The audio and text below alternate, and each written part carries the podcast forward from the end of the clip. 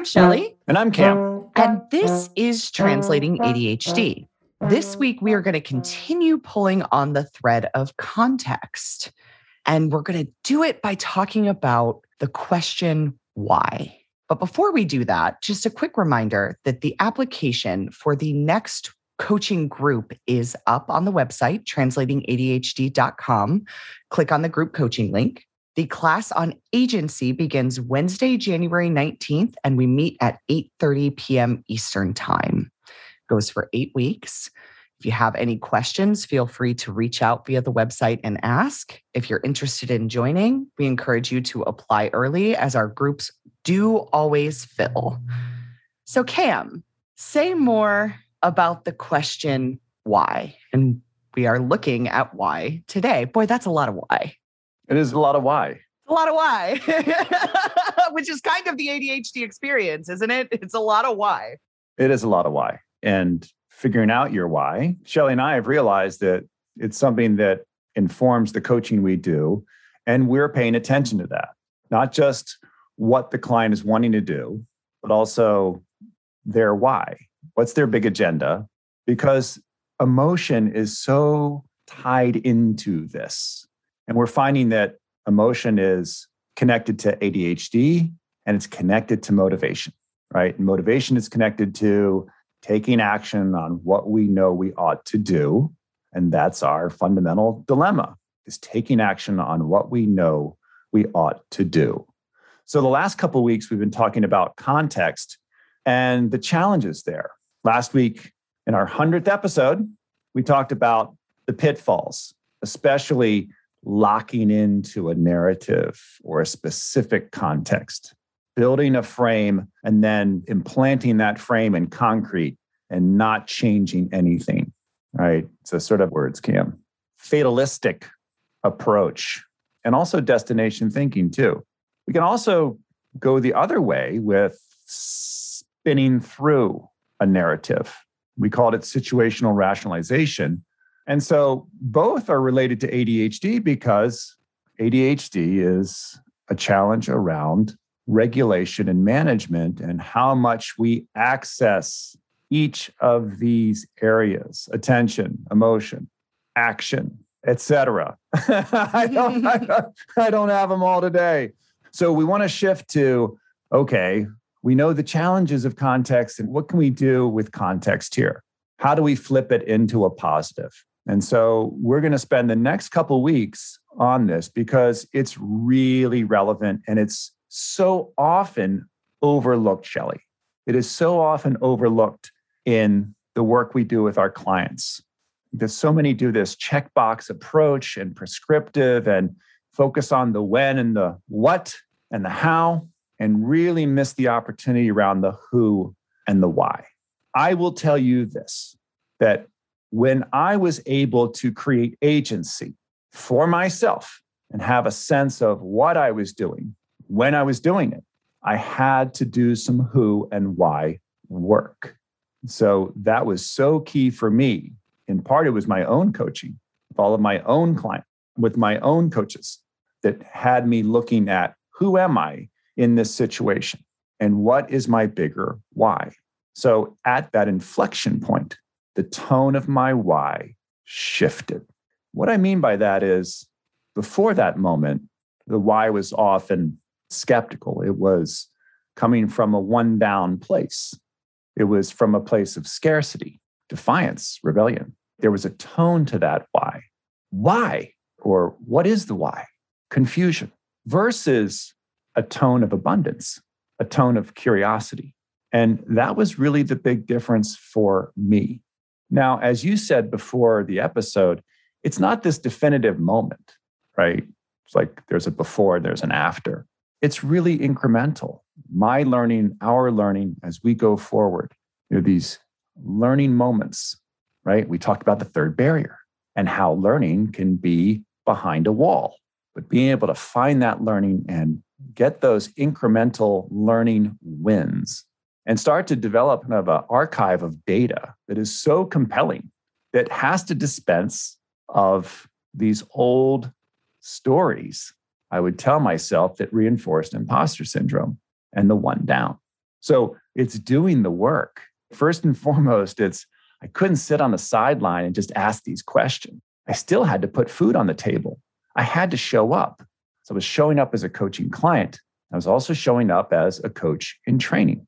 Cam, I'd like to dig into your story a little bit because we used it in the last episode to talk about negative context. And I think this evolution from one place to another, this changing of the question, why, it's so important and it's so critical in the work that we do with our clients. Not every one of my clients concludes coaching knowing their big why. And some come to coaching already having their big why. So, listeners, the other thing I want to say is that this is not about, I have to find my why in order to proceed. We had somebody in last week's group coaching kind of have that realization. I haven't answered this question yet, so I can't start doing the work. And then they realized I can do the work while I'm also doing the work of answering this question. And that is really the practice of coaching. And that's why we talk so much about journey thinking. Every one of my clients is on a journey, and we are trying to get closer to that big why if they don't already have it. So when they leave coaching, even if they haven't answered that question yet, what they do have is they have a tool set to keep pulling at that thread, to stay in curiosity, and to stay on their own journey of discovery in terms of their bigger why. So, Cam, let's back it up to the time when your why wasn't so compelling. I will do that, Shelly. I just want to reiterate what you said there. It's not this, oh, I have to find my why, which is that destination thinking. I have to have my why before I can proceed, versus it's more of a mindset. It's a mindset of what could my why be? And when we have that mindset, we are accessing this whole other part of our brain where the positive emotions live. So going back, I remember struggling with the why question much of my life because I'm watching these kids around me advancing, starting in about fourth grade. It just seemed like they had a why. Now, I wasn't asking that or seeing that as a fourth grader, but they had a sense of purpose. Like they had a blueprint that I didn't see. They had some way of a kind of internal compass that was letting them know well, you do this and this. And it had it kind of mapped out. And that just wasn't available. That was this sort of question of they've got something I don't have. And how do I find that? And I was telling Shelly a story before the episode that she's he wants me to he wants me to get to. So I'm getting to it, Shelly. Getting to it. I mean, on one hand, I want you to get to it. On the other hand, uh yeah, no, tell the story. Now we now you have to. I know I have to. So again, just really challenged with thinking that there's some map out there that I don't have. Just thinking about coming back from college first year, back visiting some of my old friends from high school. I think we're 19 or so, and we're dropping shrooms. And we're up at the cathedral, which is just above our school up on North Charles Street in Baltimore. And the other guys are having a great time. And I'm not. They're like feeling the energy of the apostles on the door, you know, and caressing their little bald heads and like, ooh, this is electric. And I'm over in the bushes spinning out, Shelly. and you know what's going on? Like all of the whys of my life are condensed into this moment. And I'm in the dark here with these guys, and they're like, this is so cool. And I'm like, what's it all about? what is it? I'm not getting it, guys. I love that you say, What's it all about? Because I find when our why questions are coming from that negative place, we're often not even asking why. We're asking, What's the point? And if we are asking why, it's so existential. You know, why am I here? Why is society the way that it is? Right. And Cam, I don't know about you, but in my younger years, I could get really, really far down the existential nihilism plane because everything seemed pointless. Following the map, unlike you, I figured out what the map was. I was like, okay, go to college, get a job. That's the map. That's what people do. That's what I'm supposed to do. Let's do it. But then I got into college and I hated it. And then my friends started graduating from college. and getting nine to five jobs. And I just couldn't envision spending the next 40 to 50 years of my life chained to a desk. So I changed majors a few times and dropped out because I couldn't find anything compelling enough to make me want to stay. There was no end job at the end of a college degree that I was like, yes, that's for me. That's what I want to do. And interestingly enough, my clients who have struggled less in the area of career are the ones that were fortunate enough to have a map through college that led to an area of interest. I'm thinking of, I've got several clients who are in the sciences. And obviously, in that case, there is a pretty traditional path through, but the interest and the compelling nature and their bigger why is tied to their particular area of study and research. So 19 year old you has this moment, this total existential moment of why? What happened from there? Beyond total buzzkill from my friends. yeah, you were definitely that guy. Oh, yeah, I was that guy. I was definitely that guy. That night, I was that guy. You know, in that situation, the why was confusing and not informing. Mm. Right. And I think that this is the big difference between why we're spending so much time on context is how context can be absolutely confusing and questioning, not in a positive way, versus informing, right? To inform who I am, what I'm up to, right? So, in a way, it helps to prioritize. There might be people listening like, damn, why are you guys talking about this stuff? We're talking about it because it helps in a sense of prioritizing, not in the conventional way, but when we have a sense of who we are and how we show up in the world, it makes clear what matters. I now have a sense of what matters and what doesn't matter. And I can choose on that, right? Because remember, ADD is about, well, it all presents equally and I have to address it all equally. And that's not possible. Cam, I have been fired from more jobs than most people will have in a lifetime. Yet at this stage of my life, it's easy to prioritize work it's easy to do the things that I need to do. And that's because my work is now connected to my why and has, even before I knew that bigger why, that's pretty recent. This show kicked off my discovering my bigger why.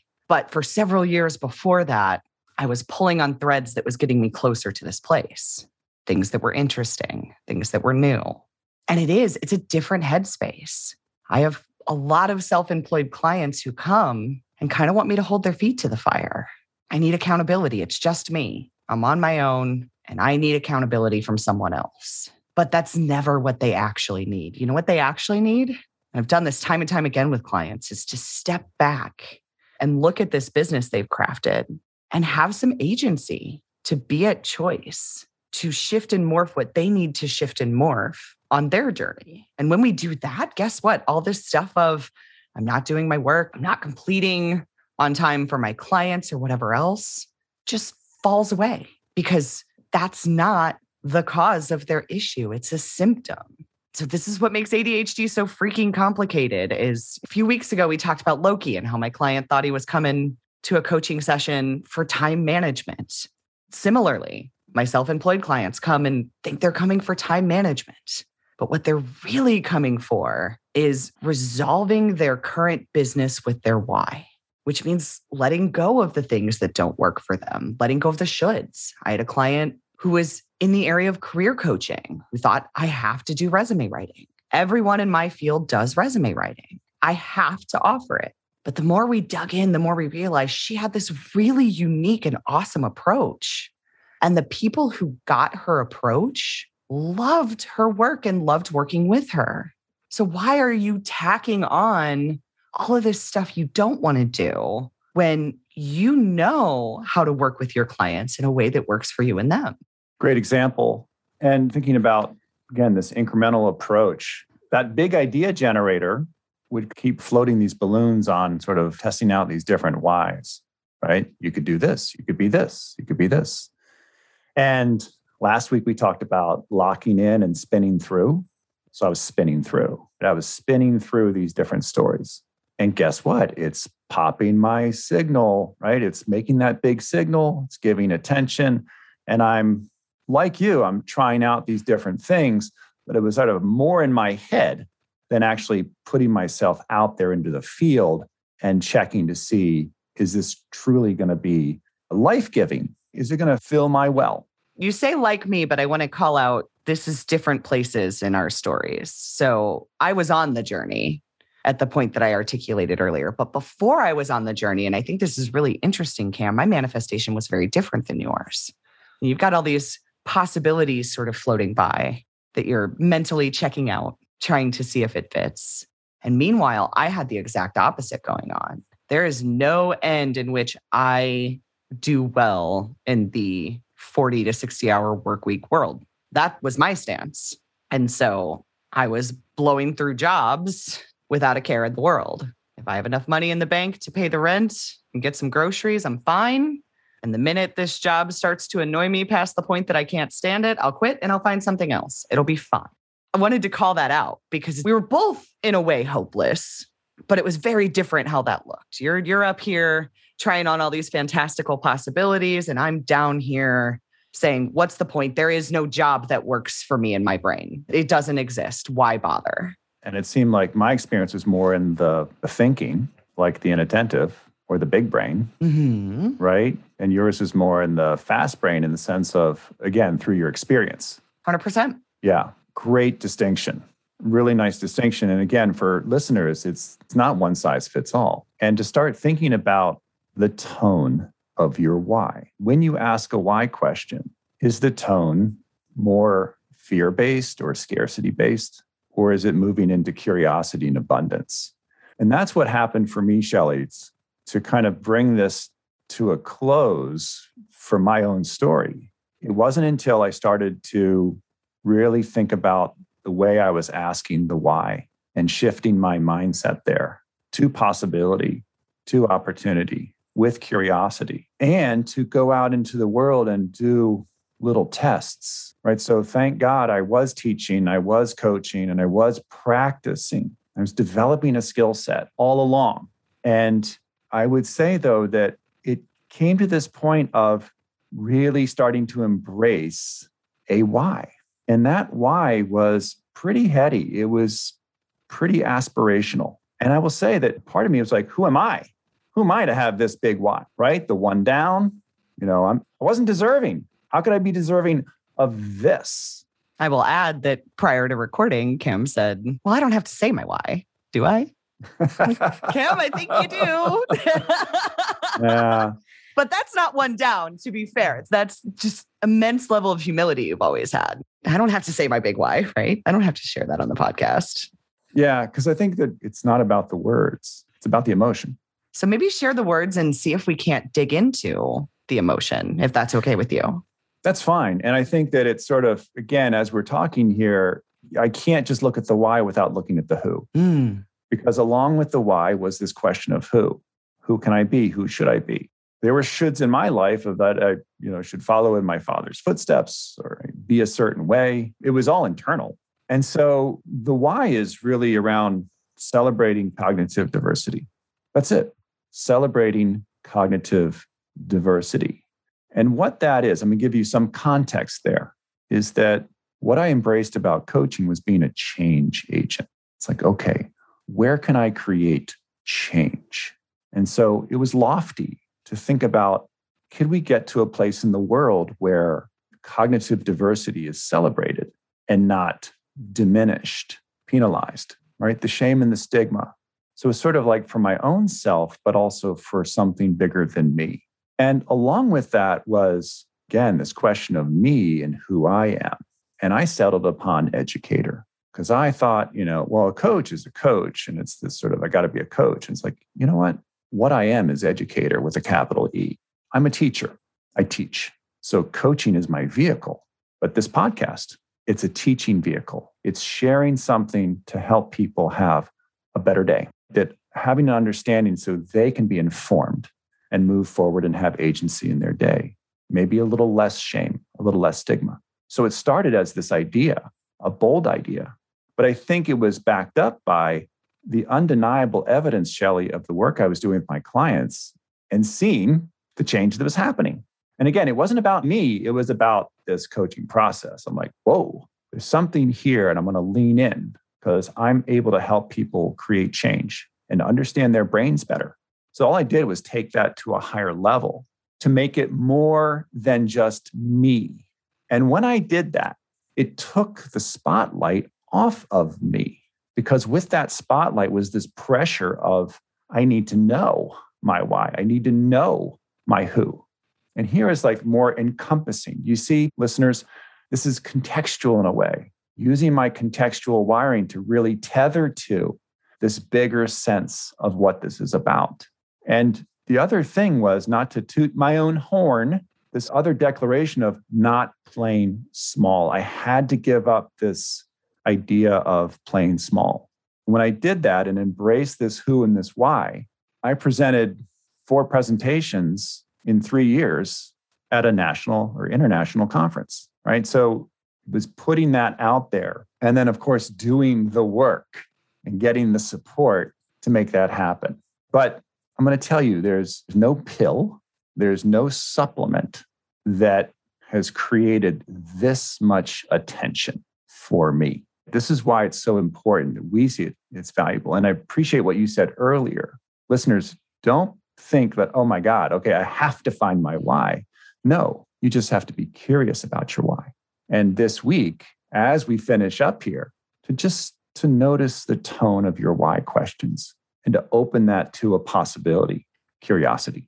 I'll add to that, Cam, and say that when I talk to my clients about their why or their big agenda, particularly when they're not clear, when they have no idea what that might look like at first, what we then talk about is lighting a beacon in the distance, like a lighthouse far away.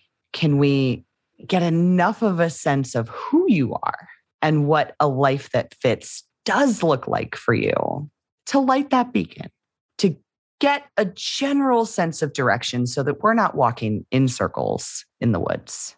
So before you start to answer why, and Cam, perhaps we ought to do an episode on who, you can look at your who and what matters to you. What does a life that fits mean for me? And where am I currently not living that or having that experience? And those answers vary wildly for every one of my clients. But as we start to find them, guess what? As we do that work on what doesn't fit, we get even clearer about what does fit. We get a little closer to the beacon. You know, this came up in our self care class in the sense of really being curious about what fills you up. And that informs your who, who you are. Because we've got 10 people in the class, and every single one of them, what fills them up is unique to themselves. This is not prescriptive. There is no secret answer, there's no checklist. It's about being curious about your own specific needs to develop your own authentic voice. That's what I've learned. I've learned that the world needs us. The world needs our unique take. Yeah. And I'll add that I've learned that curiosity opens so many doors and so many possibilities in ways that I could have never imagined.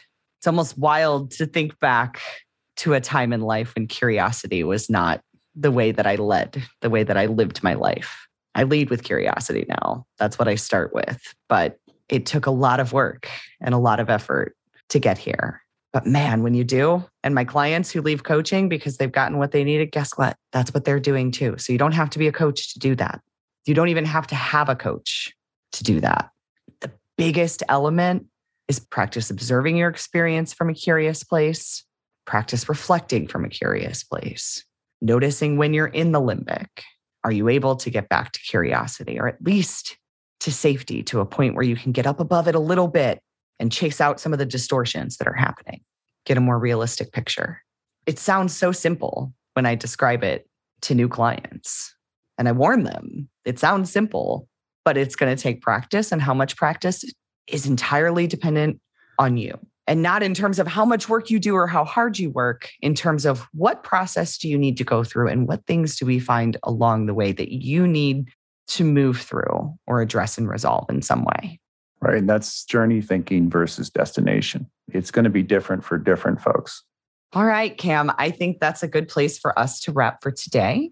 We said this at the start of the show, but just a reminder that the application for the group coaching course on agency is up on the website, translatingadhd.com. Click on the group coaching link. If you like what we're doing here on the show and you want to support us, there are a few key ways you can help us out. Number one, don't keep us a secret. Share us on social, share us at work if you have a neurodiversity group there, share us with the other neurodivergents in your life, wherever they might be.